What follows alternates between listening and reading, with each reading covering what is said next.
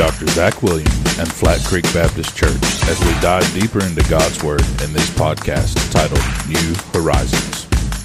Good morning. Thank you so much for joining me, Pastor Zach Williams from Flat Creek Baptist Church, Gainesville, Georgia, on this episode of New Horizons. Uh, just our, our daily time together in God's Word. Uh, this morning, as I was just kind of thinking about and, and looking over some things for our daily uh, podcast and radio ministry, I just really felt prompted by God to just spend some time with you in the book of Psalms. You know, uh, Psalms is actually the hymn book of the Jewish people. Uh, and so, so you think about the hymns uh, that you find in uh, your church pew, and you think about how those songs mean so much to you uh, because at different points in your life they minister to you in different ways. Well, I can think about uh, my favorite hymn in the hymn book is is there is a fountain filled with blood drawn from Emmanuel's veins, and sinners plunge beneath that flood, lose all their guilty stains. I mean, what a, what a beautiful hymn. And I can think about how that hymn has meant so much to me throughout the years and how it just reminds me daily of the cleansing power of the blood of Jesus and the fact that my sins have been cast as far as the east is to the west. What a beautiful hymn that is. Well, as we come to the to the Psalms, this is the hymn book of the Jewish people. And so these Psalms would have meant so much to them in different times of, of distress and different times of maybe anxiety, fear, even mountaintop experiences. And here's the thing, friends the Psalms uh, today still stand as, as great um, encouragement to the believer. I can think of so many different Psalms and how they've ministered to me throughout my life at different seasons and different points and different times. Um, I can remember being in Bible college a few years ago, and I had an Old Testament professor. His name was Gordon Elliott. Mr. Elliott was just a, a wonderful, wonderful man, a very humble servant of God. And I can remember being a young Bible college student. He said, Gentlemen, next week I want you to come into class prepared to present your favorite psalm to the class. And so the next week rolled around, and I was in a class of about 20 guys, and, and every one of them got up and presented their favorite psalm and just read the scriptures together. And I'm going to tell you, friends, that was one of the greatest experiences of my life listening to why these men um, loved the different psalms and what they meant to them.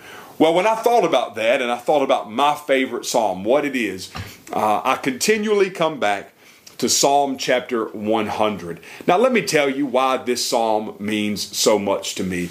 There was a point in my life before salvation uh, when I was really wrapped up into sin. There were just a lot of different things in my life uh, that today I, I look back and I think, how could I ever have fallen uh, in, entrapped and enslaved to those sins? Um, sins such as addiction and adultery and pornography and um, just rage and anger and bitterness and hatred. I mean, just all these different things that just uh, consumed my life. And praise God, today I've been forgiven and there's no condemnation in Christ Jesus, and I'm a new man.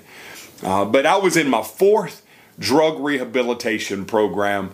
I had just given my life to Christ, and I was reading through the Bible, and I was in the Psalms, and I read uh, Psalms chapter 1 all the way up to Psalm chapter number 99. And it was Christmas Day.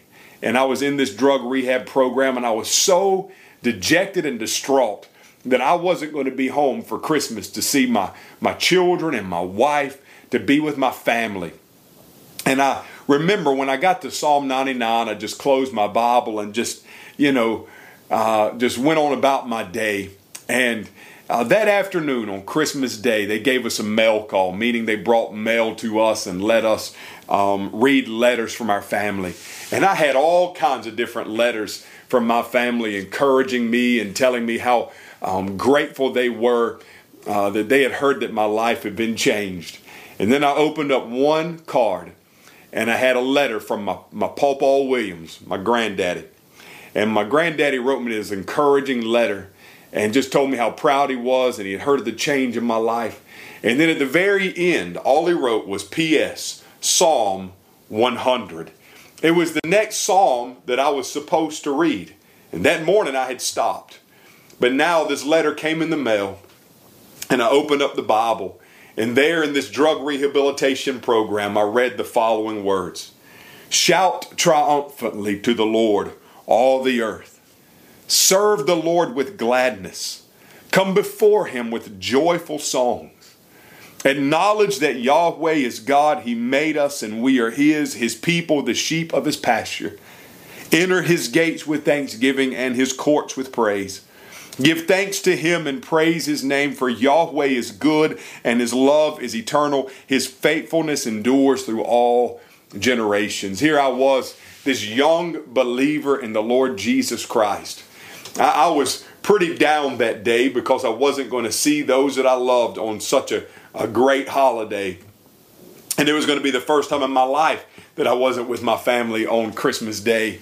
And I get this letter, and my granddaddy reminds me through his letter that no matter where you are, no matter what's going on, no matter the period of your life, the time of your life, um, no matter if you're on the highest mountain or the lowest valley, you should always, always, always shout to the Lord. You should serve the Lord. You should acknowledge the Lord. Why? Because He made us. We are His people. We are the sheep of His pasture. Now, as a believer in Christ, I was His. Not only should we shout and serve and acknowledge, but we should enter His gates with thanksgiving and His courts with praise. And I remember that day just being caught up in the Spirit and just and just praising him and worshiping him and glorifying him in the place that I was at. And friends, I will tell you that that day, although I wasn't with my family on Christmas Day, although I wasn't able to spend time with them and enjoy their company, I was with Jesus. And that made all the difference in the world. And so today, friends, I want you to co- just kind of consider the Psalms. What's your favorite psalm? Why is it your favorite? How does it minister to your heart? And maybe, just maybe, you should get back into this book and take a look at what God has done and the joy of your salvation and come before Him and acknowledge Him because of he lo- His love for you and His forgiveness of you and the salvation that you have experienced in Him. God bless you. Have a good afternoon.